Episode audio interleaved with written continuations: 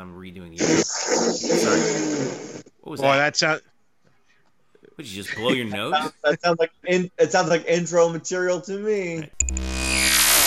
This is the Black and Gold Banneret podcast.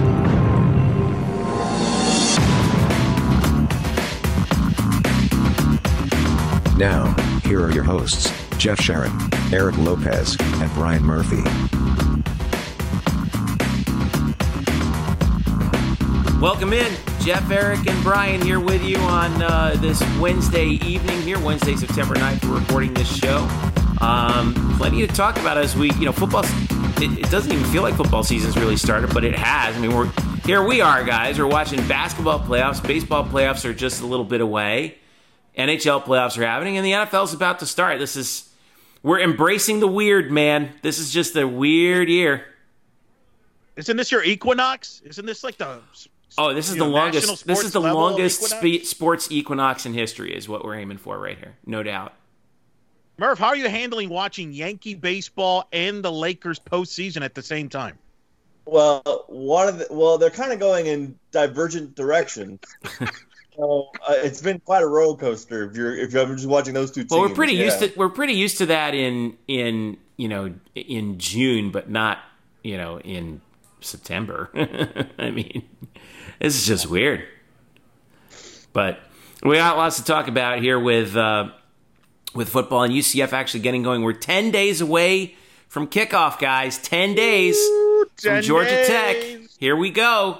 Uh, this God, I haven't even, I haven't even got my hotel room in Atlanta yet. Oh, yeah, you're a late man. starter, man. How about that? Uh, we've got uh, well, we have that. We have basically the unofficial preview of football is what we're going to be talking about: offense, defense, special teams. What are we expecting from some position battles? Um, we're going to await, um, you know, obviously what the coaches are going to say because well, they haven't been saying much of late. Um, and you know, what more are we going to glean from them at that point? But uh, just try to get you prepared as we head toward game week for uh, Atlanta. We've also got some news on NFL guys in the UCF. The NFL rosters are finalized. Some surprises, some not so much surprises. Uh, and then also some news from soccer and basketball on the women's side. Some professional careers getting going for a couple of UCF women's soccer players and one UCF uh, women's basketball alum. But we start with, um, well, we'll call this our, like I said, our unofficial preview of uh, UCF football this year. Um, in this bizarre, bizarre year of years, um, we are right now going through our five biggest questions heading into uh, 2020 for UCF. You can catch that at blackandgoldbanneret.com. Thanks to you, Murph, and to uh, and to uh, Drew for uh, helping us out uh, for helping me out on some of that. And you guys have been Derek great Warden, on that. Derek, Derek Ward- Warden. Derek Warden making his making his text debut. This Well, is he- really exciting. He understands. He understands the current climate right now is not favorable to photographers. Look- so you gotta yeah. you gotta adapt. look, man, COVID, you know, you gotta you gotta make adjustments. You know, you just got you gotta make those halftime adjustments like Randy Shannon, right? So but check those out. We got three of them up, two more to go. Murph, I want to start on the offensive side of the ball. The big question that uh, that that um, that we asked this week is what's Dillon Gabriel going to do for his sophomore year? You know, we, we've compared uh, Drew comp- uh, uh, uh, compared you know previous sophomore years or second years for several quarterbacks in UCF history. Obviously, it's a mixed bag, but we uh, but we do see we did see improvement significantly from McKenzie Milton in his sophomore year, and there just is so much so much of a transition for every player at every position from your from your freshman to your sophomore year. So, what are you expecting to see from Gabriel this year as we enter into 2020? I'm expecting to see a, a lot of the same. I, I think it's uh, it's interesting how you know for a guy who's a, a freshman to be thrown in there with such a low turnover rate, uh, a, a good like deep ball rate. He did things that usually freshmen just don't do at, at that stage. Uh, certainly as as true freshmen, and so he just seemed more poised than I think anybody could have possibly expected. And so I don't know if we're if there's like one major thing that he has to like really clean up. And people will gripe and you know and whatever because there's always things, but like he doesn't have a major. I don't think he has a major weakness right now, uh, which which is amazing to say as a sophomore.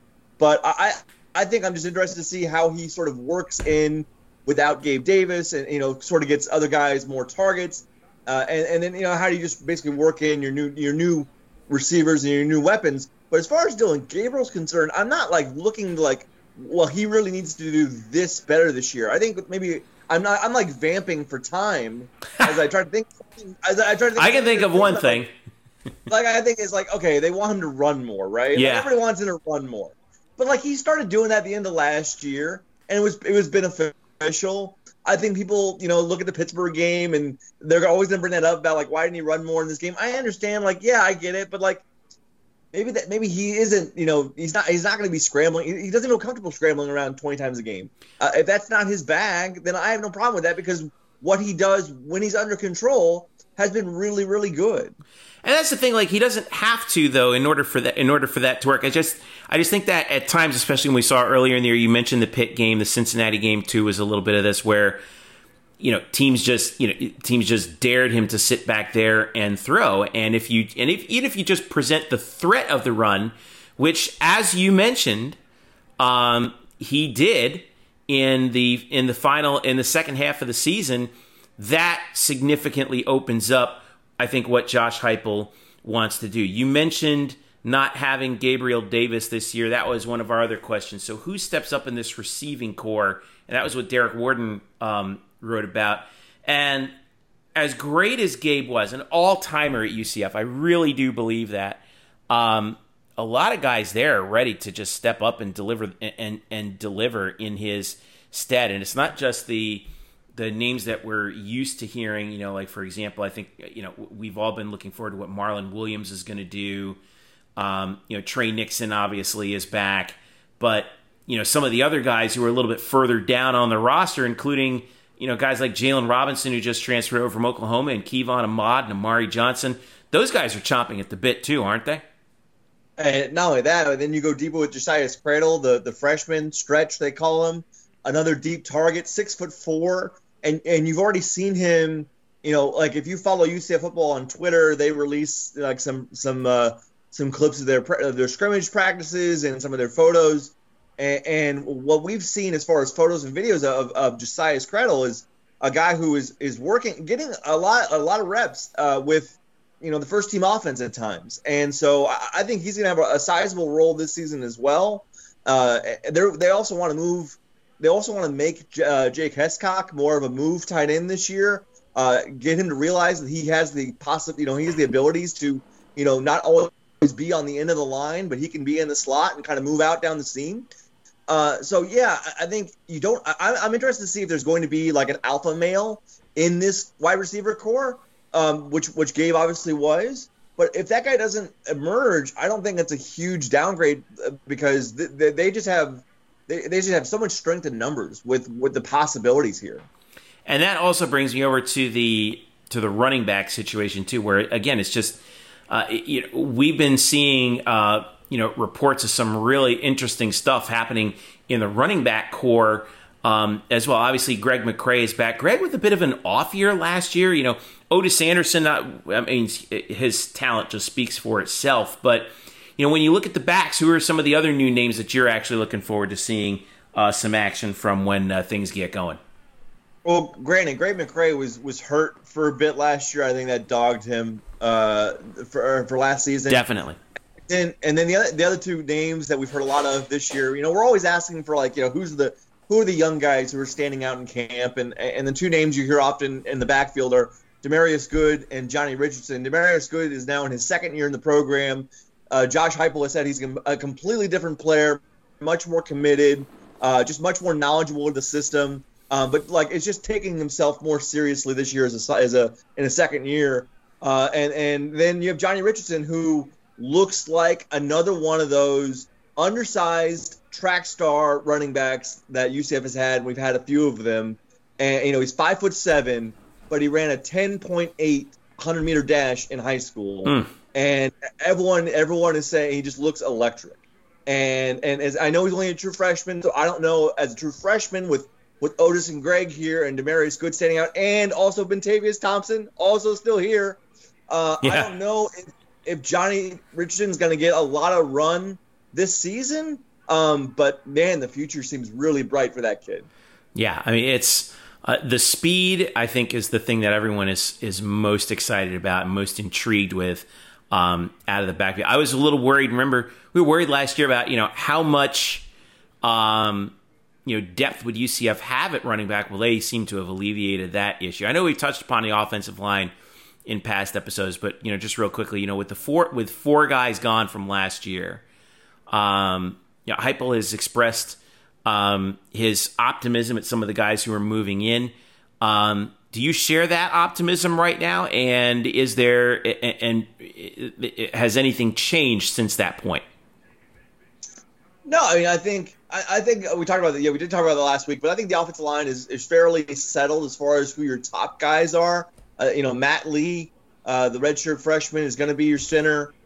You have, I think, three guys who are worth starting at guard right away, but we'll find out who which which two of them are. It'll be it'll be either you know Cole Schneider, Parker Boudreaux, and Sam Jackson.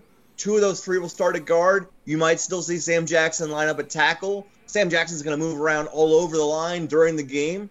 Uh, and then on the tackle spots, you've got guys like Marcus Tatum, the, the grad transfer from Tennessee, uh, Ed Collins, who got uh, quite a lot of run last year in his first year here, uh, Josh McMullen coming back off an injury. They have they have options to tackle. Certainly, they don't have the the. I mean, Marcus Tatum is experienced and from the SEC no less. But as far as experience in this system, you don't have a guy like like a Jake Brown or, or a Wyatt Miller on the edge there uh, anymore. But they have, I think, at least they have guys they can trust to put out there uh, and, and some depth there. And, and, again, I think the versatility that someone like uh, like Sam Jackson brings is so beneficial at times like this. Yeah. That brings us to the other side of the ball in the defense. Well, me, oh, go ahead, Eric. Let me, let, I, I, just want to chime in on the offensive line because there's a couple things there. For two things about the offense, I think there's a big advantage with in seeing this in this year in 2020 the fact you have an experienced quarterback back with the same system, with the same core, mm-hmm. I think is significant. You know, over the weekend you saw SMU with Shane Buechele struggle. They got a new offensive coordinator because their current their their offensive coordinator last year, Rhett Lashlee, uh, left to be the new offensive coordinator at Miami. So, and I think there's some, and in a year like this where you haven't had the, the, the spring, normal spring, or normal summer, or even you could argue a normal fall, I think that's a factor with teams that are starting new, have new coaches or new coordinators or new quarterbacks. I think could be in some struggles, and I think that's a big advantage mm-hmm. to UCF, a team that's got their quarterback back, it's got its nucleus back, and it's got its coaching staff. I know they lost. Obviously, your quarterback coach went to Ole Miss, but at the end of the day, with all due respect, this is Josh Heupel's offense. So I really don't care who the quarterback coach is, to be honest. Well, so, uh, so what you're so, saying is that the the most important part you know, in a in a season that's already been through as much turmoil as we have, the more consistency, the better. And you're absolutely right. Agreed. Agreed. I mean, SMU has a new offensive coordinator, Garrett Riley, who's related to Lincoln Riley. So they're going to go through some growing pains. Now, I, I want to pick up on this on the offensive line. Murph, you brought this up because this is kind of for both of you here. Is when UCF has won conference championships, they have had great offensive line play, and you see mm-hmm. that in conference awards. I'm going to give you this kind of a factoid here. 2007, UCF won Conference USA championship. Josh Sitton and Kyle Smith were first team all conference from the offensive line. 2013, the magical Fiesta Bowl year, you had Justin and Jordan McCray, first team all conference. 2017, you had Jordan Johnson at first team, uh, as well as Aaron Evans. 2018, you had Cole Schneider, Jordan Johnson, and Jake Brown, all first teamers in 2018. 2010, I know some are asking, what about 2010? They only had Jah Reid, who was a monster that year, but that team was led by their defense, so I don't think it's a fair comparison. My point is, this is for them to be successful and accomplish their goals. They got to get back to having great offensive line play, which I think we all admit was was a little bit of a disappointment a year ago. Last year, only Jake Brown was first team all conference. The key got to get multiple guys to play at a high level in that offensive line. Do they have that ability? And who do you think that could be? Uh, do you have a prediction on that? Who could be that second guy, maybe a third guy that could be an all conference first teamer this year? Yeah, it's gonna be interesting. I, I, I think I, I see. I love Sam Jackson so much. I can, I can bring him up every week, and it's not just because of his versatility, but I think the fact is he plays really well at three different positions. He can, he can play both guard spots, and he's played, I believe, is either right or left tackle last year in games, and I think he did all three like above average. And I, I just see him being like maybe probably not getting the the the the, the public the publicity he deserves because he doesn't stick at one spot. He's sort of a utility guy, but he's so he's so good at each spot. And in this season, it's a real it's a real luxury to have a guy like that.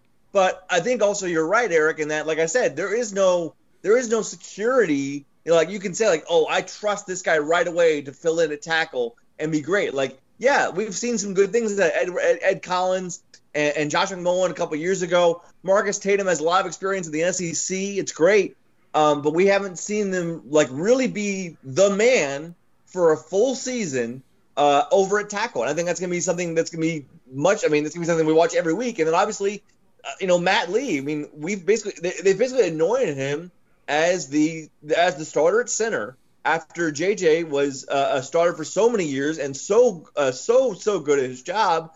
Now they're going to have a redshirt freshman in there, uh, you know, calling out the signals and, and making the snaps, and it's going to be. It, it's it's I don't it may not be it may not be a smooth ride all the way, um, but I think it's it's I think they have guys at least they trust. Yeah, I, am I'm with you, Murph, and and I think the one the, I'm really interested to see, obviously, what um, what uh, Marcus Tatum, assuming that he's and, and they are projecting Marcus Tatum to be the starting right tackle. So that's Dillon's blind side. What's that can you know what's he going to look like? One thing about Matthew Lee. Now, I you know me, I always I've always been a believer that center is the second most important position in football behind quarterback, right? And uh, and we've been spoiled with JJ uh, for all for all these years. But looking at Matt Lee, he was in a two person competition with Eric Seidelman, who's a year older than him, and Matt Lee won the job. Right. So that tells oh. me, like you were saying, um, that that the coaching staff trusts him. He's already been here for one year and has worked under JJ for one year. So that's another thing.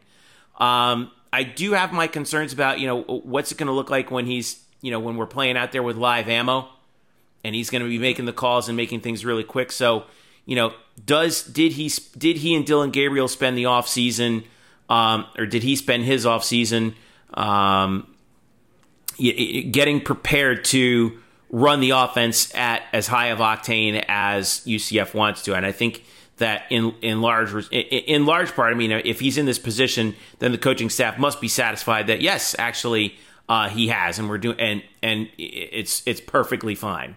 So it also helps that it's a second year in the system. He did yeah. get four games of, uh, of action under his belt last year, uh, and, and, so I, I don't. And also he he basically you know was was basically a, a mentor uh, or a mentee you know under JJ last year, which I mean there's there's a, that's a pretty good person to learn from. Mm-hmm. So yeah, I don't. I, I again, I, it's going to be a, a difference.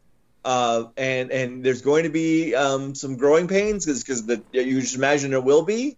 Uh, but it's going to be something we watch all year, and it's probably it is certainly the most uncertain part of this offense is that is the center and the two tackle spots. And again, we they have guys they trust, and I think we know who's going to start at those spots. But that doesn't mean it's going to be like it has been in the past with guys like Eric mentioned who were all conference players. Yeah. No, I think you're right. We're going to take a quick break in a, in a second, but I want to talk first, uh, just real quick before we do about special teams. Anything that ha- that we can glean from this right now? Obviously, I think we're looking right now at Daniel Obarski as the place kicker and Andrew Osteen as the as the uh, punter. Is that right? Right, and Obarski is is competing with uh, Riley Stevens, who's a walk on mm-hmm. uh, for the place kicking job, and Obarski will still handle the kickoffs. I, I would imagine Obarski wins both gigs. Uh, but it was brought up. I, I forget which coach talked about it. It might have been Heupel. They go, you know, you know, Obarski's been great. We just got to get him to kick the ball in bounds a little more often. Remember last year there were a slew of kickoffs that went out of bounds. Uh-huh. We got it's it's. I'm sure they have they have harped on him well all, all spring and all all camp uh, that, that that has to be fixed. It was mentioned to us so I, I but yeah, I think you'll see Obarski in both in both uh, roles, and then uh, Osteen is the punter. Osteen over Alan Curvin, I'm guessing. Is that right? I would imagine so. Yeah, I have not heard anything about that. Okay. So I'm I don't even know if that's a competition. I mean, everything everything's a competition because they're like, you know, Dillon Gabriel, you know, he's competing for the job too. Like, okay, fine, whatever. Uh, but uh, yeah, I would imagine like Osteen is going to be your punter, and, and, then you'll have Obarski kickoff and and place kicking. Um, but yeah, for what it's worth, they did they did talk up Riley Stevens as having a big leg, um, and so you know maybe that's something to watch. But I, I you know it's it's hard to imagine um, a walk on coming in and getting that job right away. And, and I, regarding the kickoff thing, like you said, I don't think that people should take this lightly. I mean, I could hear fans right now being like, "Well, just kick the ball straight, don't kick it to the side." Well, in when you're in coverage, right? When you're trying to get coverages, especially against teams that have really good return men, uh, as we do have in the American, there are you are supposed to kick the ball right, kick the ball left to the numbers, outside the numbers, in between the numbers. Um, and, and do so with accuracy in order to get in order to set up your coverage.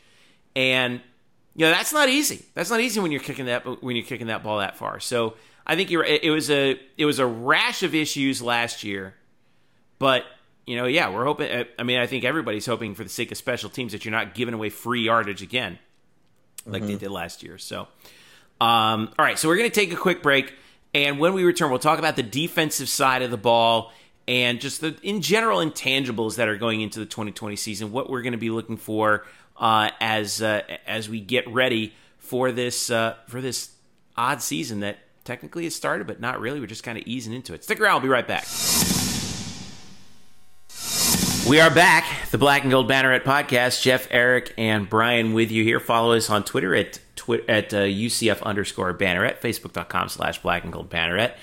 And of course, blackandgoldbanneret.com, where we are your home of UCF sports on uh, the SB Nation network. All right, I want to flip over to the defensive side of the ball here, uh, Eric and Brian, because this is the, believe it or not, this is the side of the ball I'm most excited about because of the talented, the talent that's been coming back, even with guys who have, um, who have opted out.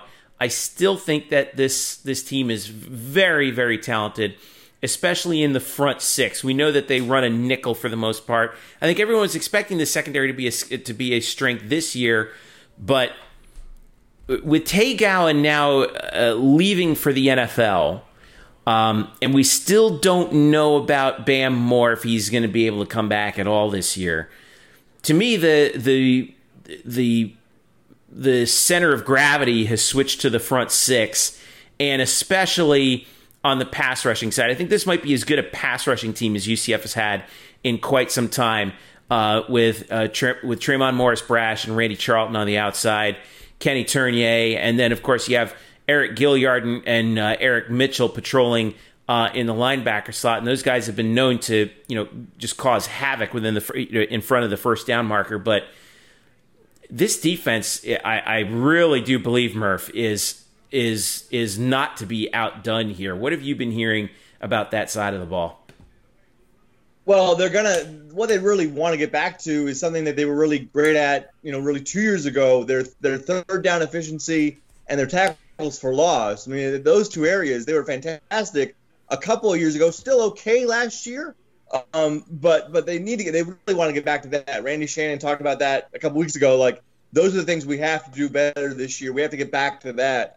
Um, I, I, agree with you, Jeff. I'm, I'm much more interested on the defensive side of the ball, uh, not only because of the guys that they're trying to replace, but also the again the, the numbers and the possibilities that that could be thrown out here. Like yeah, they, they have Randy Charlton and Tre'Mon Morris Brash on the outside, but you could you could also see plenty of Stephon Zayas, which again, if you watch if people watch closely in the spring in the in the in the fall scrimmage cutups that UCF football does for its social media accounts, you see a lot of Stephon Zayas on the first team defense. Um, and, and, so you got that. And then inside, we've heard a lot of good things about Cam Goode, uh, the second year player who uh, transferred over here last year. Uh, Noah Hancock is still here. Uh, you know, Landon Woodson. I, I, wonder how all these guys sort of get, you know, uh, get situated. And, you know, UCF's going to roll they're going to roll seven to eight to nine defensive linemen per game. So they're gonna they're gonna put put in a bunch of guys. Also a freshman to watch for, a guy that Randy Shannon has, has touted uh, this fall is Josh Celiscar. Um, so all those guys are going to be involved in this, and I think what you want to what they want to see them do more. And I know it sounds simple, but really what they want them to do more is just get in the backfield more often. They were really good that two years ago. They were still fine at last year, like average, but they really want to get back to that. Who's going to be this year's Nate Evans? So, are you, you talking about the linebackers or just defense in just, general? Uh, it, it just it, it, in it, maybe in the, well, let's do both. Let's do both. Like in the defense in general, kind of the kind of the overall leader, and then in the linebacking corps because you know we know that in Randy's defense, in Randy Shannon's defense, there it, it's the the linebackers are so so important in terms of policing what goes on. Um, you know, in the short routes and everything. So I want to know uh, who's going to play that role. So I, I, think Randy even spoke on this a couple weeks ago. He said we don't have a lot of vocal guys, and I, I don't think they do have like the vocal guy that's going to replace Nate's passion and urgency that he brought. I think the one guy who kind of does that the most is probably Richie Grant, the safety, you know, the, the senior safety. He really was the guy, you know, for UCF who was breaking down their pregame defensive huddles uh, before games last year. Mm-hmm. Uh, and so he, he does have that role of of being a team leader. Uh, at linebacker, the leader is Eric Mitchell. Uh, at, he is he is the senior. Uh, you know, they, and he I mean he is he's he's got to have to lead regardless. Uh, Redshirt senior. He's been here for five years too. Yes, and, and he is not a he is not a boisterous guy. He just isn't, and I, and I think that's fine as long as you lead by example. And I think Eric knows that. And we we even asked him. I remember going back. We were talking to guys back in May and April, and I think he was asked, uh, you know, who is the leader on this defense, and can that be you? And he said, kind of unequivocally, he said, yes, of course, I'm going to be the leader in the humblest way possible. Like he didn't want to like brag, like, yeah, I'm that guy, but like he knows, he knows that's his role now. It has to be his role, uh, certainly among the top five linebackers that they've got, and I think they've identified who their top five linebackers are, and it's Eric Mitchell and Eric Gilyard, along with a couple of sophomores and Tatum Bethune and Jeremiah Jean Baptiste and then uh, the freshman Quade Mosier, uh, who and I think all and and Randy Shannon's talked about how he's been mixing and matching those guys. Uh, you know, you know, on, on, on you know either weak side, strong side, and, and sort of seeing what combinations work best. But those are going to be really, I think, your top five linebackers for this team. Secondary, we touched upon it in a previous episode, but I just want to know: Are there any developments on that side in terms of who's stepping in for Tay Gowan, and what do we know about Bam Moore? Uh, so we don't know for sure. I mean, like, look, we'll find out on Monday when the depth chart comes out. I think that's that'll be one thing that I look forward to the most is who do they put at the second starting cornerback spot? Because we know we're gonna have Zamari Maxwell at one. You know, Aaron Robinson will be the nickel. Who's the second guy? Is it going to be uh, Corey Thornton, who is the 24? You got 24 seven uh, preseason All American, preseason True Freshman All American honors, uh, or Justin Hodges or Quadric Bullard. But the point is, there's going to have to be a freshman that steps up here. That's going to be fascinating to watch because I think a lot of these guys have upside, but it's kind of like the 2021. It's like the new Madden game, like the new Madden 21 game. Like it's it's it's it's new and exciting, and I want to see it. But it could also have some massive glitches in it. Like I, it could be kind of rough. Um, but that's going to be, you know, they're going to have to be thrown into the fire early as far as Bam Moore goes, uh, no, it doesn't seem like he's going to like play right away. He is not even practicing yet. Uh, although you know, at least Randy Shannon has said that if, if there's one guy who has been the best leader on the defense, it's in this camp. It has been Bam, uh, Brandon Moore. Uh, he says he's been in the quarterbacks' heads, uh, making sure they know what their reads are, what their keys are, what the play is, the formations. He, he's really been kind of a coach off the field. Uh, I do think there is optimism that he'll play this year. I have no idea when that will be. And so it, that cornerback spot, the out wide corners uh, with Zamari Maxwell and then a freshman to be named, uh, it, it's going to be really, really interesting to watch. Yeah, it's it, it's going to be a crowded house back there, and uh, um, I, I, think I think that everyone does see that as sort of the, if there's if there's a weak point right now in the defense, that's obviously it. Let me guess, you know, you know, we all know what the best case scenario is, like for, at least right now for everybody, right? The offense is clicking, the defense does its bend but don't break thing, but even better than it did before, and UCF, you know, makes a run. Um, you know, not just to a conference championship, but possibly, possibly. We saw we've we've already seen a few previews, uh, say, you know, justifying yeah. what you said, Eric. You know The why? playoff talk is surrounding UCF now. All it all it took was half of college football taking the year off. Well, and the national experts clearly listen to this podcast for their information at UCF, rightfully so, because we're the only one that provide quality coverage of UCF athletics. So thank you, national media, for tuning in. Um, but I love it. look, it, with all that being said, and, and to Murph's point here, because I, I mean, it's funny you bring that up. There have been people that have been hitting me up saying, "No, man, don't, don't, no, no way, we have no chance." I've got into arguments about it, and that's fair.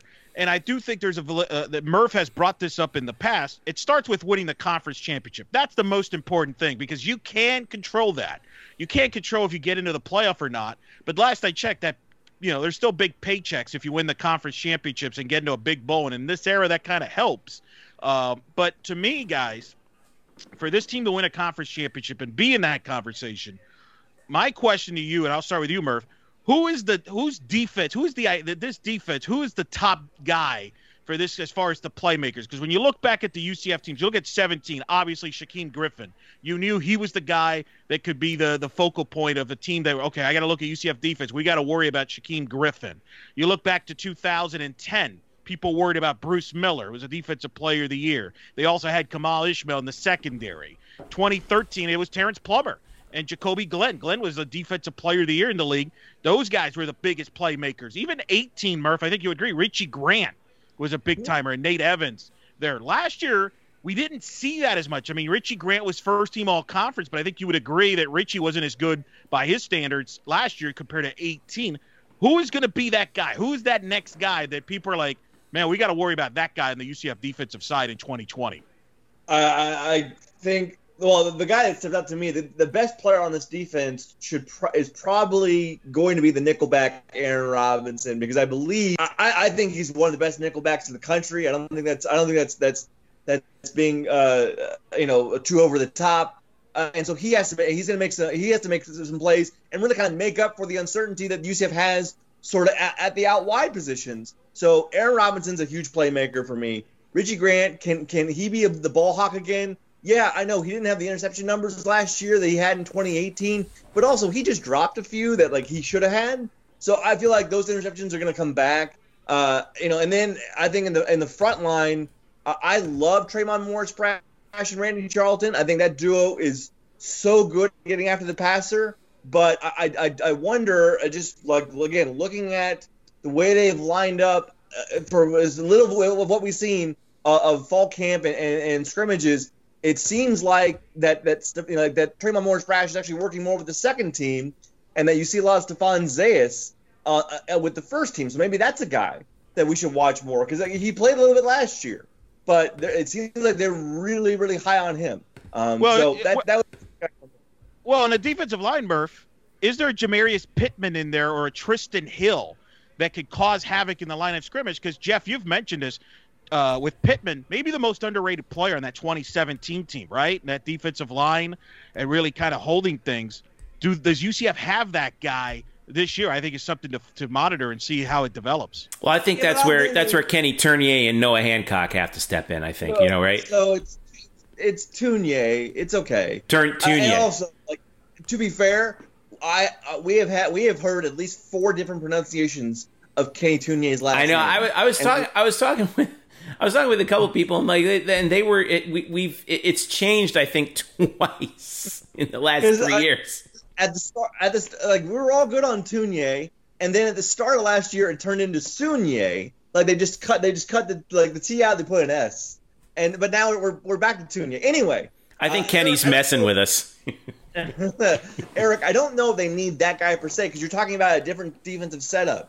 So you don't need like a big nose tackle guy, uh, you know, in a in a three four setup, which is what they had in 2017. No, no, no. You're right. I agree. I mean more like a guy that's going to make sure that they don't get pushed around because I think we saw that Murph, especially in the Cincinnati game last year, and to some extent that Pittsburgh game, where they got pushed around at times. And I thought where Pittman made a difference in 17 is he wasn't going to get pushed around by the Auburn offensive line. Nobody was going to push that guy around. Uh, or Tony Guerad, I'll give you another name there. Or, you know, like I said, even Trysten Hill, who was kind of unique because he didn't start, but that was a guy that you could argue made a big impact in the Memphis championship win and helping turning that game around. That's kind of what I meant was not necessarily the line, just a guy that's going to make sure that they don't get pushed around because you know that the opponent's strategy when they play UCF is to try to push them around, control the clock, keep the offense off the field. I think if Cam Goode plays with a mean streak, which he's definitely got, I, I think Cam Goode can be that guy. Uh, not like a huge space eater, but just a really dynamic, ferocious defensive tackle. He can be that guy, and I don't think we saw it enough consistently last year, and that's sort of why he at times he kind of fell out of the rotation. Uh, Kenny Tunier is certainly the leader, but I don't know if he's that guy. He's more of a get up the field guy. Uh, he, he's like he's like another he's like a he's like a, a defensive line a defensive end playing tackle. But I think Cam Goode could be that guy. I know a Hancock is there as well, but maybe if you want a guy who's who's going to set the tone and say like we're here and we're not moving, like Cam Goode can be that guy. He's got the talent and the mentality to do that. Yeah.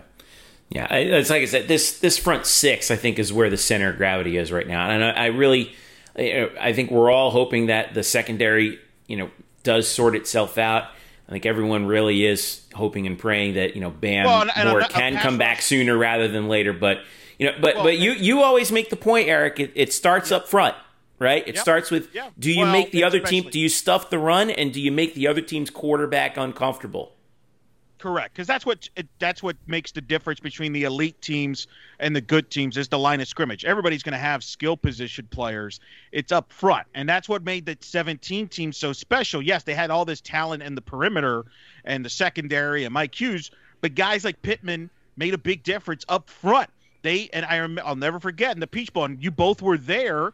One of the keys to the game was UCF didn't let Auburn push them around. They held yeah. their own and mm-hmm. to some extent outplayed them. And I think to a lot of extent, I think Josh Heupel took a lot from that LSU game. The LSU game, UCF got pushed around, and I think Josh has been recruiting since, put an emphasis for that not to happen. And I think it'll be interesting to see how that develops. I think the other thing that's important to talk about, it's so benign, but yet I think in a year like this is so critical. Tackling.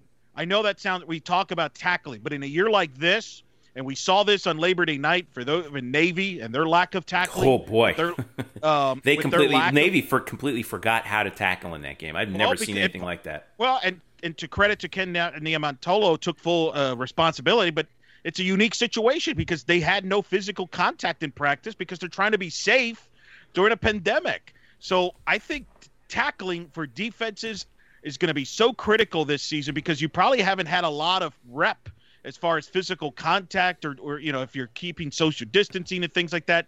Tackling especially early in the season i think is critical uh, for you uh, for this this group. And i think you know and i remember a couple years ago remember there were times where they struggled tackling wise last year i thought they improved on that.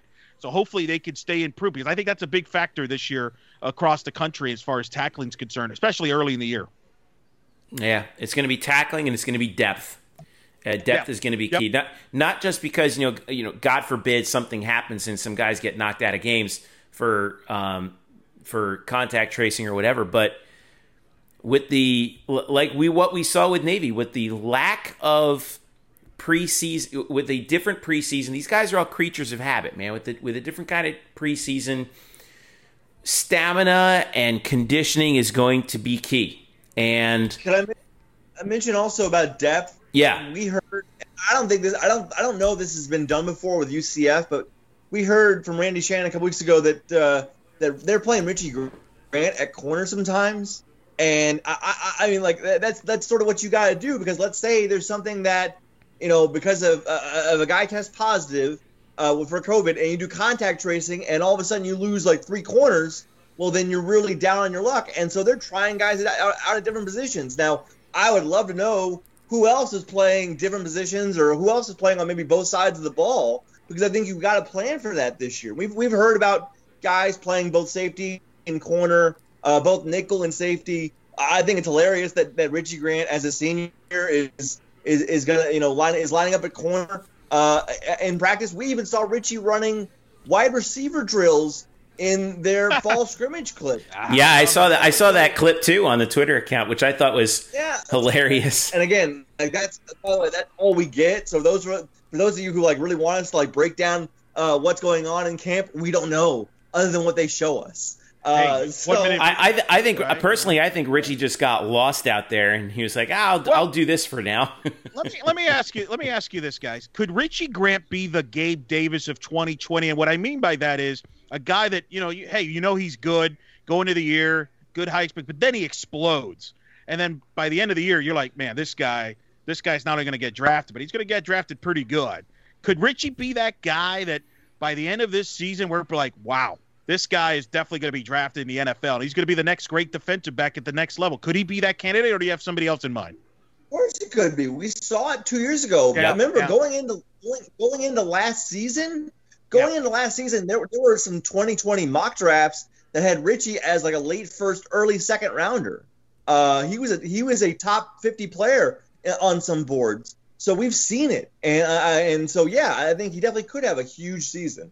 And I want to mention too, since we, we've mentioned so many names, we should mention Antwan Collier, who no matter what he does, will always go down as the guy who clinched the Peach Bowl. yep. Uh, and, and but he but he is still he is still starting back there. Another guy they're going to really have to lean on in that secondary with the cornerbacks being so inexperienced. It's good they at least have a lot of experience over at safety with with Grant and Collier.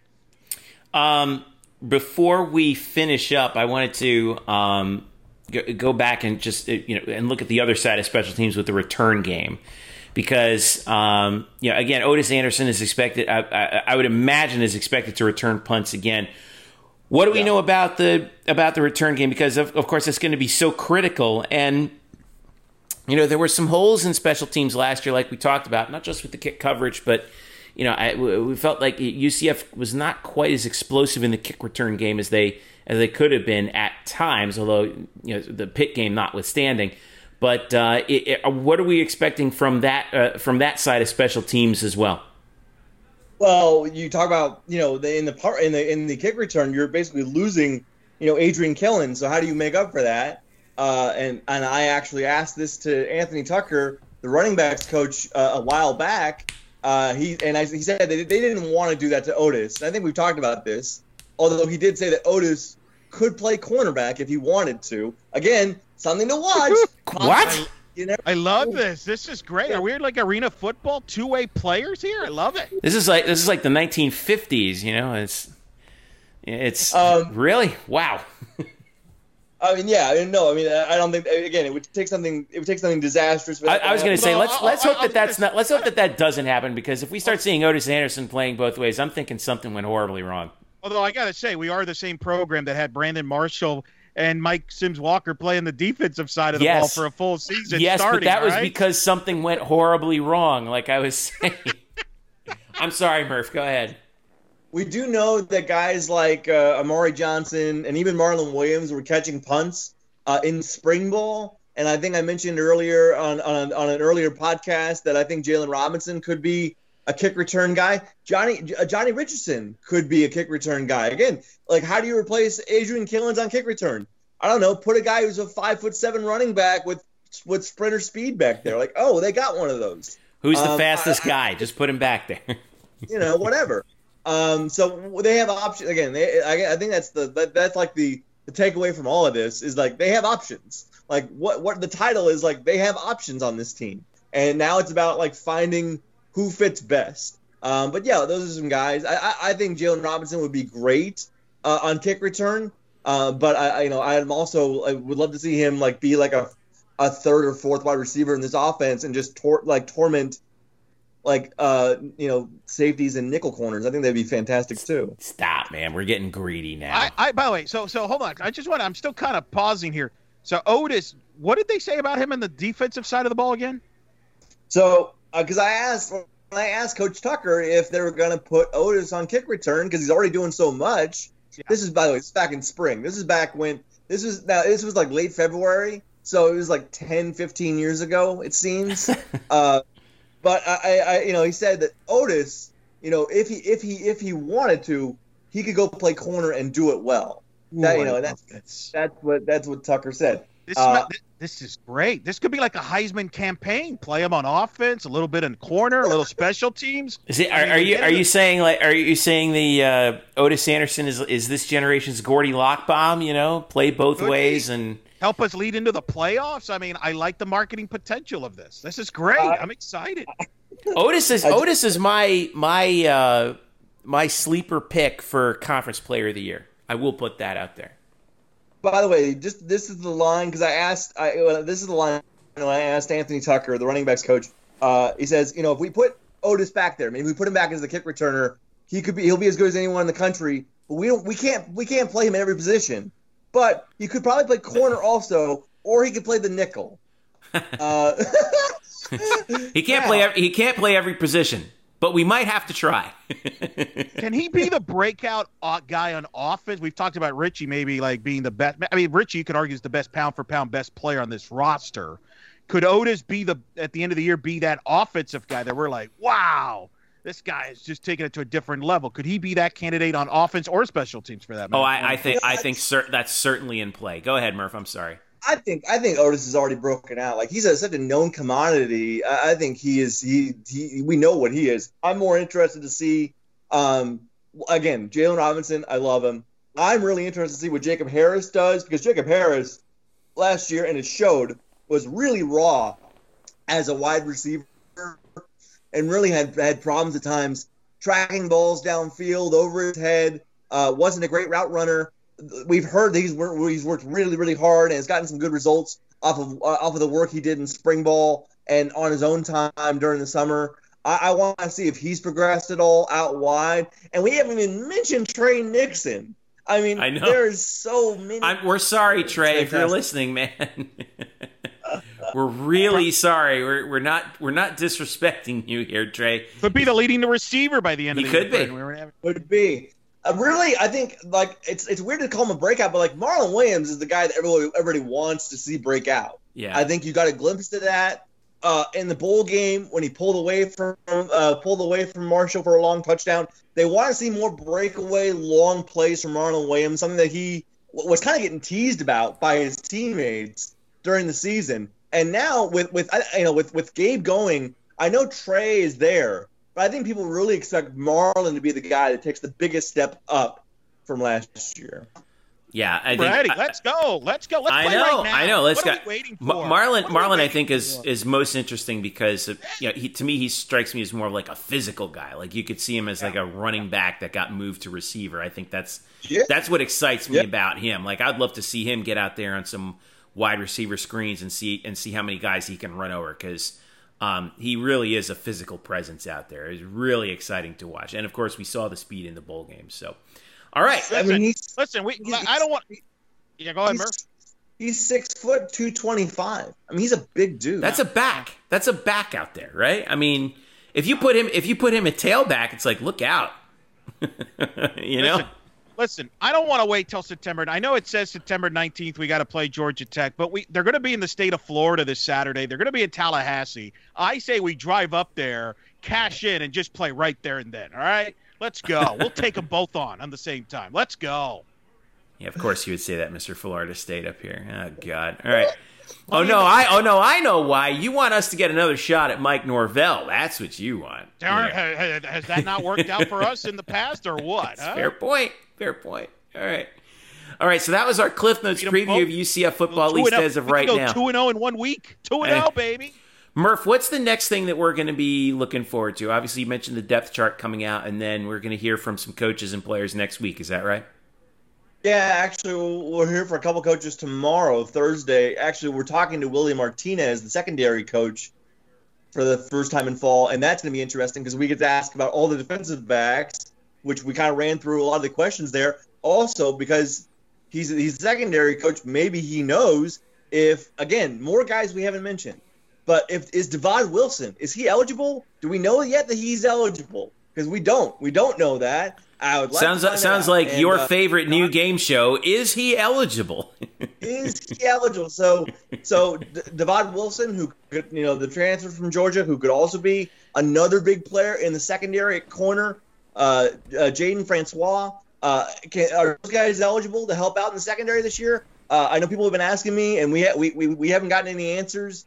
Maybe when we talk to Willie tomorrow, he will find out. I would say even if he doesn't know, I wouldn't fret. I think I mentioned this a couple weeks ago. There there are commonly commonly times where guys won't get their waiver to play until the week of the game. So it doesn't it doesn't matter to me when they get it as long as they get it you know before the game kicks off.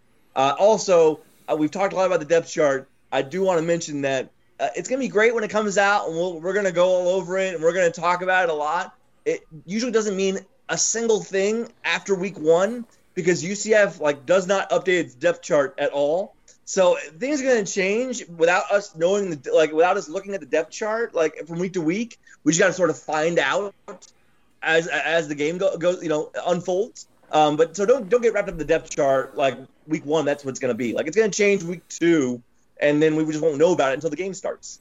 All right, all right. Well, we there's that Cliff Notes preview that we've been looking for for this entire time. So, Murph once again, and Eric, thank you so much for what? What happened now? It felt great. I mean, it just felt great. To Oh, I thought you said, "Oh, great." I was like, I was like, did something just happen on Twitter that we need to talk about now? No, no. They're not eligible. We just found no, no. Hopefully not. All right. Hopefully, hopefully we'll find out about that, uh, like you said, next week. So you we're just gonna have to embrace the weird, man. It's it's gonna be it's gonna be a. I keep saying it's gonna be one of those years. This is not one of those years. This is just this year. There's no way to really say it. So, all right. Take a break. We get back for some news from outside of football, namely the other football, when we return. This is the Black and Gold Banneret podcast. Welcome back to the Black and Gold Banneret podcast. Jeff, Eric, and Brian with you here. Uh, moving on to uh, some pro news on the women's side of UCF athletics. Uh, uh, three pro careers getting started for some uh, UCF alumni. First of all, on the women's basketball side, Siani Martin uh, has uh, signed uh, with to play in Portugal.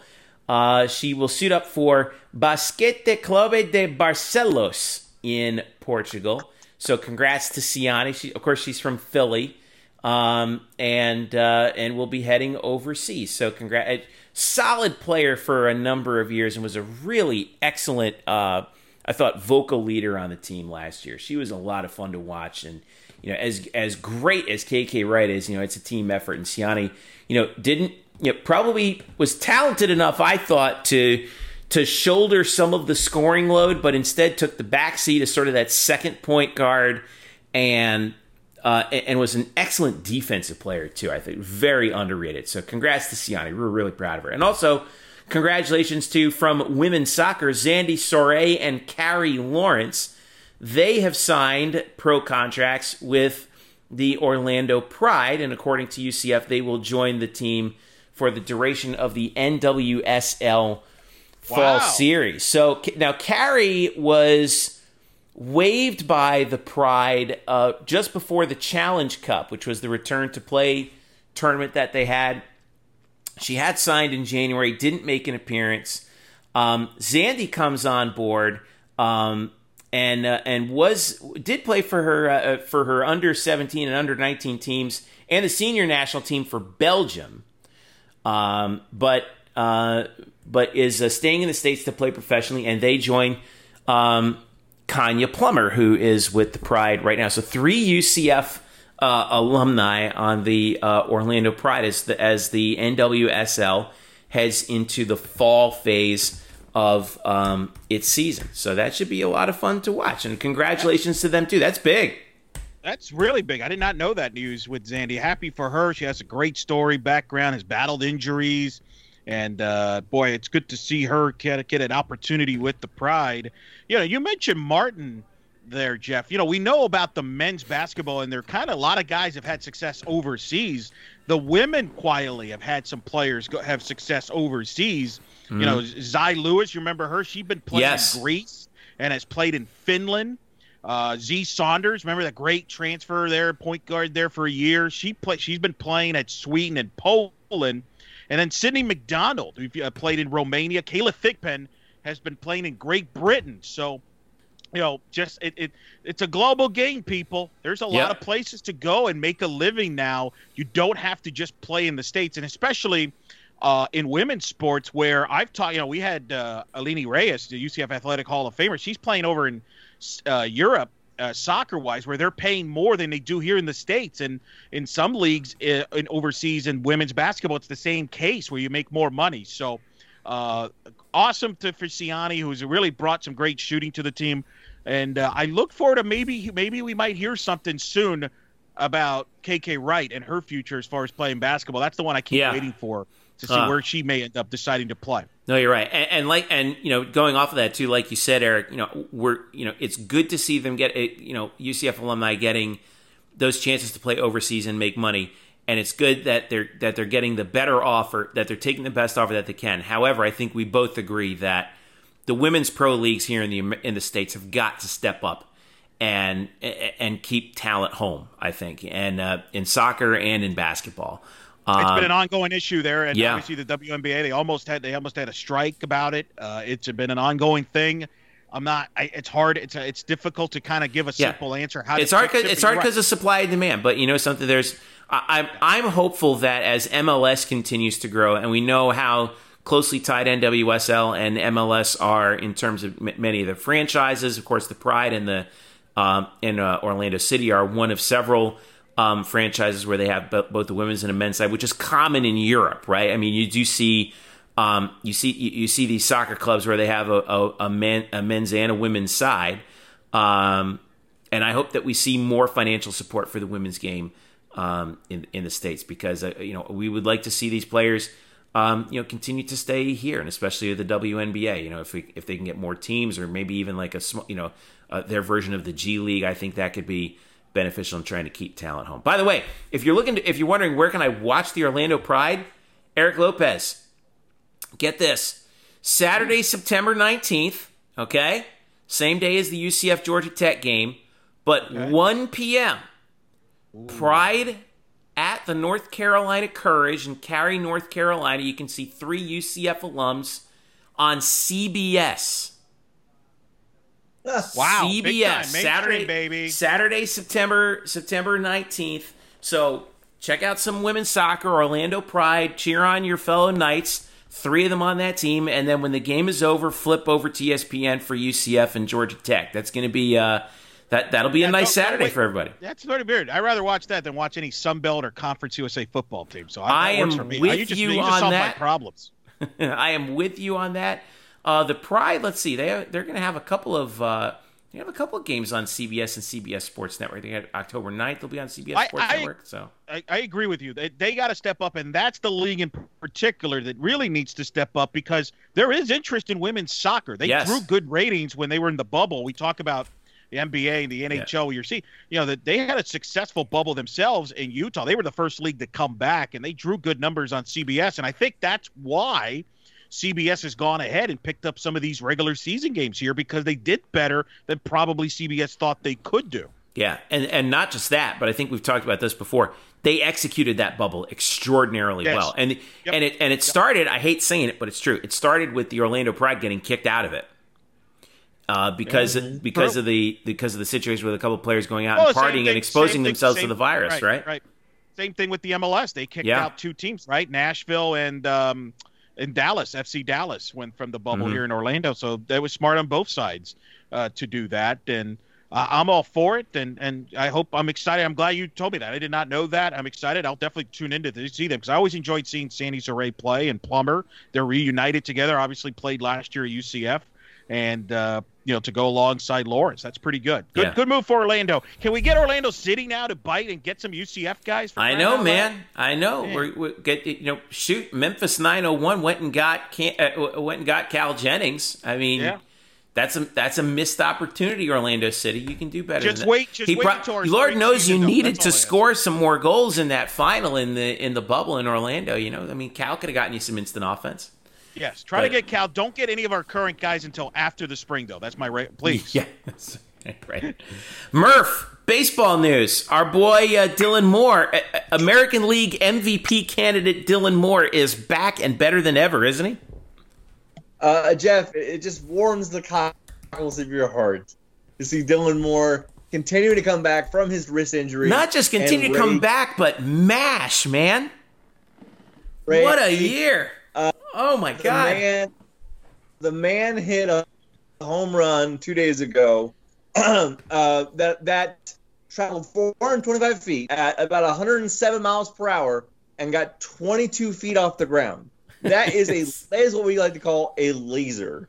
Uh, and and also I'd like to mention in that same game, in which Dylan Moore homered, uh, I forgot who they were facing. This is a couple days ago. Uh, he became the first UCF alum to drive in four runs in a Major League Baseball game. Wow. Whoa. That's done it. That's okay. Now that's a great trivia question right there. But did he come? But did he come in? Re, did he come in relief and pitch? No, he did not pitch. Oh. Oh, then talk to me when he does Uh, that. Well, And then, can't all right, can't um, can't win them all. In all seriousness, though, Murph. I mean, I know it's a shortened season, but Yeah. if there was an All Star game this year, would Yeah. Dylan Moore be an All Star? Uh, I mean, uh, once you count like the guys who don't want to play, guys who are hurt, uh, maybe he'd be like a alternate. Probably not. He might. I mean, Oh, that breaks on, my he's heart. borderline.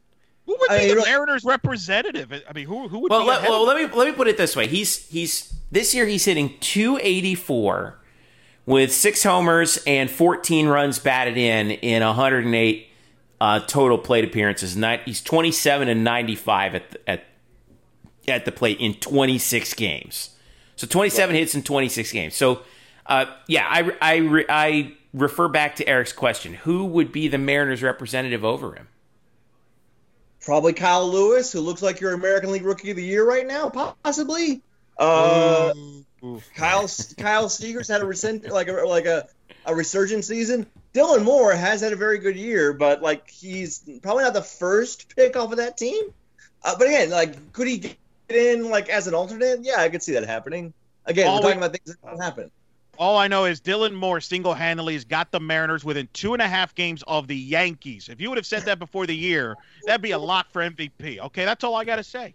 Uh, it's, it- again, it's been it's been fun to watch him uh, to watch him go, and then also across the sea, our boy Ben Lively, Ooh. whom I really have stopped following on a daily basis Previous- Major League Baseball. Previous guest on the show, by the way, Yes. we interviewed him from South Fre- Korea exclusively here on the Banneret. Friend of the show and international guest of intrigue, Ben Lively. Go ahead. friend of friend of the pod. There's absolutely no doubt about no doubt about that. Ben Lively just turned in the best start of his season a few days ago against the NC Dinos. The Dinos are the best team in the KBO, and Ben Lively went out and threw seven shutout innings with one walk, three hits, and eight Ks back on September 6th. So it's been a rough year for Ben. Like he's well, it's been well, it was a bad luck year, and then it was an injured year, and then he came back and he had some pretty rocky outings. But uh, if there's one thing he can hang his hat on, it was three days ago he shut down the best team in the league uh, for seven innings. We'll take it, man. There you go. What a workman, man. I mean, oh, going overseas, everything that's gone on. I mean, I would love to have Ben on the show again, just to talk. Eh, you know, when the season's over, just to talk about how this whole experience has gone. I mean, we had him in the middle of the season, but I, I- I mean, what a journey! It, it, and it just goes to show you, like how you know we we love talking about these guys. I know we just got done with the football preview. Every every podcast in the world at college sports does a football preview, right? But I just love these sports. These guys who are just chasing the dream, and and gals, I should say too, just continuing to chase the dream. You know, ben Lively, Dylan Moore. The dream looks like it's coming true. You know, all the way. We talked about Siani Martin and and the two soccer players. So Kerry Lawrence and uh, and Zandy Soree. didn't even bring it up. We I don't even know if we. I think we did. We bring up Chad Brown going overseas. You know, he's going to go play overseas. Oh, that's right. No, yeah, we we didn't. didn't Uh, bring up Chad Brown. That's right. Yeah. Aubrey Da- Aubrey Dawkins is going to go play in Germany. Yep. Um, yeah. And they're finding these opportunities. You know, I I, I wonder how many of them would have stayed in the G League because because obviously Chad was in the G League. Um, uh, he had that one year deal with the with the uh, Texas Legends, and then uh, was scheduled to be in the um, in the basketball tournament, right? Yes. Yeah, and uh, and and that didn't work out. But um, but yeah, I mean, like I said, I'd love to see more of these guys staying home. Now, there's one last thing that we have to go over, and I think we'll be talking about this, and we'll wrap up with this. Is the uh, NFL um, rosters are now set? Can, can you believe the NFL is starting? We're recording this on Wednesday, September 9th. The NFL season is less than 24 hours away. Heck yeah. Can you believe that, man? Unbelievable.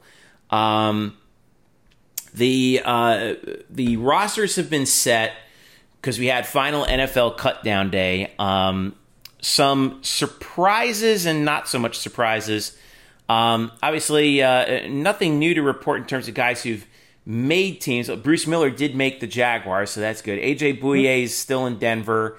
Uh, obviously, Gabe Davis, Breshad Perriman, Jordan Akins, Charlie Hewlett, uh, all back with their respective teams in the AFC and the NFC. Um, Shaquill Griffin, obviously. Whoa. What? Breshad Perriman's not back with his respective team. He just joined Well, the Jets. well, no, of course he just uh, yes. Uh, thank you. Yes, he's he just joined the Jets and obviously made the franchise made made the team through the uh, uh, through camp, which we were which obviously we were expecting. Trysten Hill is gonna uh, is uh, back is again back with Dallas. Uh, He's just- going to start. and he's, going to start. Yeah, at tackle. they're going to give him a shot. We knew it would happen. You know, he's got the talent to do it. Um, Matt Prater back for another year in the NFL with the Detroit Lions. Of course, there uh, there was there was a little bit Murph, wasn't there a little bit of worry around Tre'Quan Smith in New Orleans this offseason? Uh, I don't know because uh, what they have Emmanuel Sanders now, and like they thought Emmanuel Sanders. Like I no, I don't. I don't think there was like. I, I really think. I think it's more long term. I think it's more about the season. Yeah, Like, maybe. This is a big, big year for Tre'Quan. Uh, Yeah, as far no, maybe long term. I was gonna say that, and I, I- so I'm gonna write about this too for the site on tomorrow before before the games start. Is I'll go through uh, each of the 13 UCF players who are on active rosters in the NFL and sort of like break down what's expected them of them this year, and I'll also mention the three players who are on practice squads. And it's not we're not even going to mention DJ Killings, who is on the Raiders and probably would have made their team as a defensive back, but opted out Yeah, uh, last. But it's a big year for Tre'Quan. It's a third. It's his third year, which traditionally, I mean, well, in recent years, it it doesn't really matter wha how old you are. You can come in and be great at the NFL level right away as a wide receiver. But traditionally, as wide receiver, third year is supposed to be your breakout year. I don't know if he's going to see the reps and targets to have that, but they need to see him, you know, at least show some promise. yeah. Yep. yep. Mike What- Hughes what- is Mike Hughes is back also from the injury, right? It- it- uh, as far as at least in Minnesota, they're expecting him to contribute this year. to contribute, he's the top guy in their cornerback group because they got nobody else. I mean, all they got was Mike Hughes and a bunch of rookies or cast-offs. Now that Now- that takes us to the second part of the equation. One of the guys who's suspiciously absent, Nevelle Clark. What have we learned from that? Because not only was he was he waived by the Vikings, he didn't even pick. He wasn't even picked up on the practice squad, and nobody else picked him up. That's a shocker. It was absolutely shocking to me because I so I followed the I, I had followed basically the the Eagles, the Jaguars, and the Vikings closely this preseason and really during the summer because I wanted to see you know what the chances were that Adrian Killins, Nate Evans, and and Nevelle Clark would make those teams. And Nate Evans, although he got cut, was picked back up by the Jaguars and put on their practice squad. Uh, Adrian Killins put on the Eagles practice squad.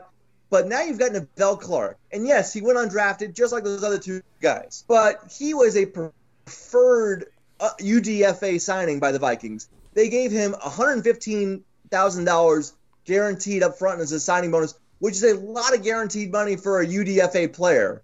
Uh, they were he's coming into a cornerback group that lost three guys to free agency this offseason and then you know is really kind of putting things together with rookies and cast-offs. And then also we had heard really positive things about Nevelle's work in camp. He was doing really well during practices, getting a lot of pub from the beat writers. So it looked like there were a lot of people were making their roster projections for the Vikings, and he was probably going to be like their sixth corner. They were probably going to keep six corners, and he would be their sixth guy. And then comes cut day, which was this past Saturday, and we hear from Nevelle's father, Norman Clark, who is a, a, a, a just a fantastic UCF fan, uh, that Nevelle has been waived, and I think that was surprising to me because of everything everything we had heard about Nevelle in camp, and and the, the the need for expansion in that cornerback group. Well, then we figured, you know, obviously once he's off waivers after 24 hours, he'll either get re-signed onto their practice squad or someone else will claim him or sign him or something will happen. Well, 24 hours goes by and nothing happens with Nevelle. Nate Evans resigns with the Jaguars uh, practice squad. Shaquem Griffin is back with the Seahawks on their practice squad, but nothing happens with Nevelle. we hear that the Vikings don't want him back, according to people who uh, are, are reporters in that market. And then all of a sudden, that tweet that Norman Clark sent out, notifying everybody that Nevelle had been waived, gets deleted. He deleted that tweet, and he has not tweeted since. Uh, it's been it's been almost you know it's been five days now, and we have no idea what's happening with Nevelle. So, uh, something has obviously happened because there's no reason to think that they just didn't want him or that no other team wanted him. Something has obviously happened, you know, either off the field or something else that is keeping him from from having a job in the league right now. We don't know what it is, but it certainly is suspicious. Yeah, we need Norman to reach out to us via DM and be like, "Hey, what, what what's what's going on here? What happened with Vel out at out of Minnesota?" I we did, you did mention the three practice squad guys that are out there, and and in this particular year, you know that is a, a particularly good thing because the practice squads, first of all, are expanded because of COVID, and also you get the feeling that these guys are going to get some run, you know, in a game at some point this year, right? Um, Nate Evans, initially released by the Jaguars, brought back to their practice squad. That's a good thing. Adrian Killins, I was surprised that Philly actually initially waived him and then brought him back to the practice. So I thought he would have made the team. Um, but the big surprise was Shaquem Griffin, that the Seahawks initially waived him and then immediately brought him back. What was the story behind that? Was it just a numbers game, or is there some competition ahead of him now?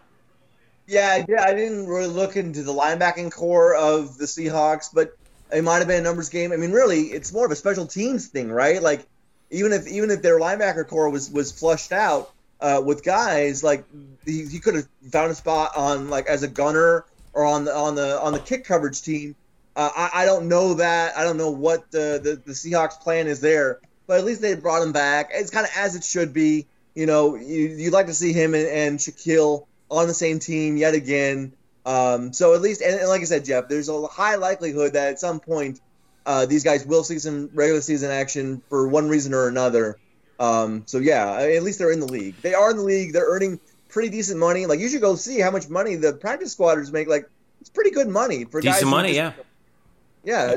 So so that, yeah, they're not on the active roster, but I don't think they're complaining much. Well, but I'll say this real quick about Seattle because I did look into that. They David they kind of added some guys in that linebacking position. For example, remember they drafted Tech, uh, Jordyn Brooks out of Texas Tech at linebacker, so they mm-hmm. do have more depth now at linebacker, and that might have been part of the reason.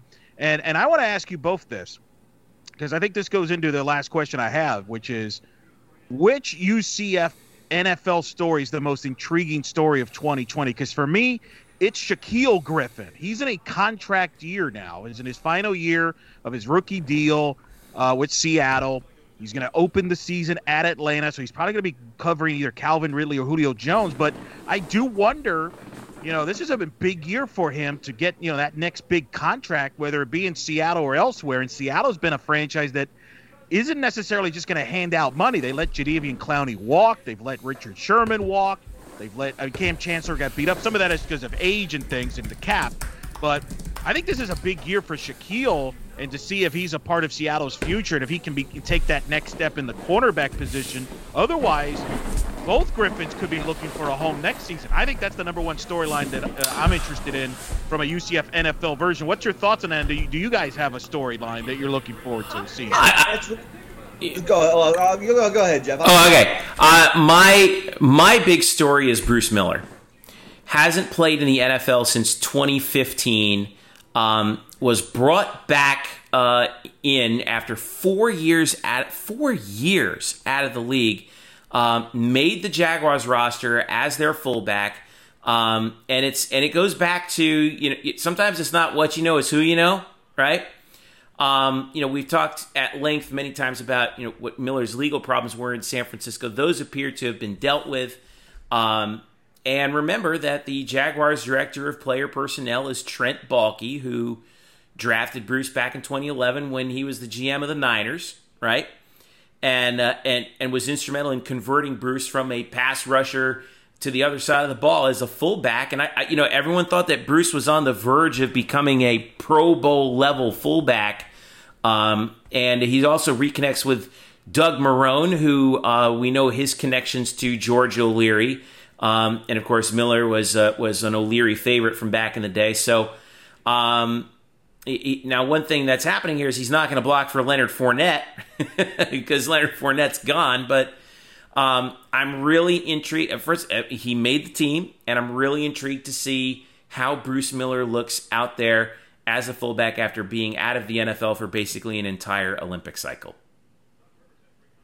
I am other other than I also I'll say Mike Hughes, the other the other corner that really needs to step up because that defend that that that group is really depending on him, uh, and I think that team even without Stefon Diggs, uh, you know, can be decent this year. Uh, He's got to stay on the field, Murph. He's got to stay on the field. He's had injury after injury. That's been his problem. Yeah, it's it really is too bad. Also, because Trysten Hill is starting, I, I just want to see how that goes because the Cowboys. I mean, the Cowboys do this every year. They have a lot of hype surrounding them. The Super Bowl uh, favorites out of the NFC right now, right? And, and and this is a guy, and Trysten Hill, and he has refuted this, but there were reports last year that he fell asleep during a, a team speech, and it just maybe was not was not uh, you know unlocking his full potential. Which, to be fair, is something that Trysten has a track record of. Like you know the talent's there, but can you get the drive and, and determination and competitiveness out of him? And sometimes I think that was an issue for him as a rookie well, he is now going to be one of their starters on the D line. So certainly he has at least opened some eyes in camp. And, I, and, I, and you know, going in that division with so much expectations on that team, I, I really, really looking forward to seeing what he does. And because I, I have a fantasy draft in 10 minutes, I'll say this. Uh, I I don't think Gabe Davis is going to have a huge fantasy year. I, I think, look, with, with John Brown and, and Stefon Diggs, there's only so much that can go around. I know he's looked great in camp, but it is still camp, and I think he still needs time. He'll have some big weeks, like Tre'Quan Smith. You know, every now and then will bust out. But I, I, I think we should not expect Gabe Davis to come out right away and put up like you know 60 catches for like 800 yards and six touchdowns. Like, Look at I, you, I Murph. You are right back in fantasy mode, man. Welcome back, Murph. I, have to be. I have to be. Oh, uh, it's uh, so and, good. It's yeah, it's like uh, Christmas in September. Murph, wait, wait, wait, let me ask you this, Murph. Does Bruce Miller out have more touchdowns this year than any Jaguar running back fill in the blank starter this year? Oh boy, well, that's a I good mean, one. Have, let's see, let's see. Ryquell Armstead is apparently on COVID and not going to be playing for a while. And then they have a couple. They have a guy that is it uh, Chris Thompson who never scores touchdowns really, so probably not him. There's another guy, James. James, Ro- other. James Look, Robinson right now is their I'm rookie. Not draft, I'm not drafting any Jaguars running back. Uh, so maybe yeah, let's say let's have fun and say yes. Yeah. Bruce Miller, Bruce Miller vultures like three touchdowns and outscores everyone else. Bruce Miller right now is the is the uh, is is the most experienced running back on the Jaguars depth chart, and he hasn't played in four oh. years. Oh my god. oh man. So can Nate Evans score a touchdown before a Jaguar? You know, I you know, I, listen. I saw somewhere that somebody was mixing him up as a running back and I was like, this can't be right. And, and, but man, could you imagine a, a, Nate Evans and Bruce Miller backfield in Jacksonville? That would be might the most be their best fun option. That might, might be. be. I know, power running game. Doug Marrone. Let's do it, man. Come on. Football in 2020. Bruce Miller and Nate, Nate Evans running the two back formation. Oh, oh, that would be so great. Oh, please, Lord, let it happen. It would be so awesome. All right, that's where we got to end this show right now. I, I uh, we're going out on top. It's fan, it's it's perfect the way it is. Remember to follow us at UCF underscore Banneret on Twitter and Facebook.com slash Black and Gold Banneret. Follow us individually at Jeff underscore Sharon, Eric Lopez Elo, and Spokes underscore Murphy. Of course, don't forget to follow all the rest of our staff: Danny Medina, um, Derek Warden.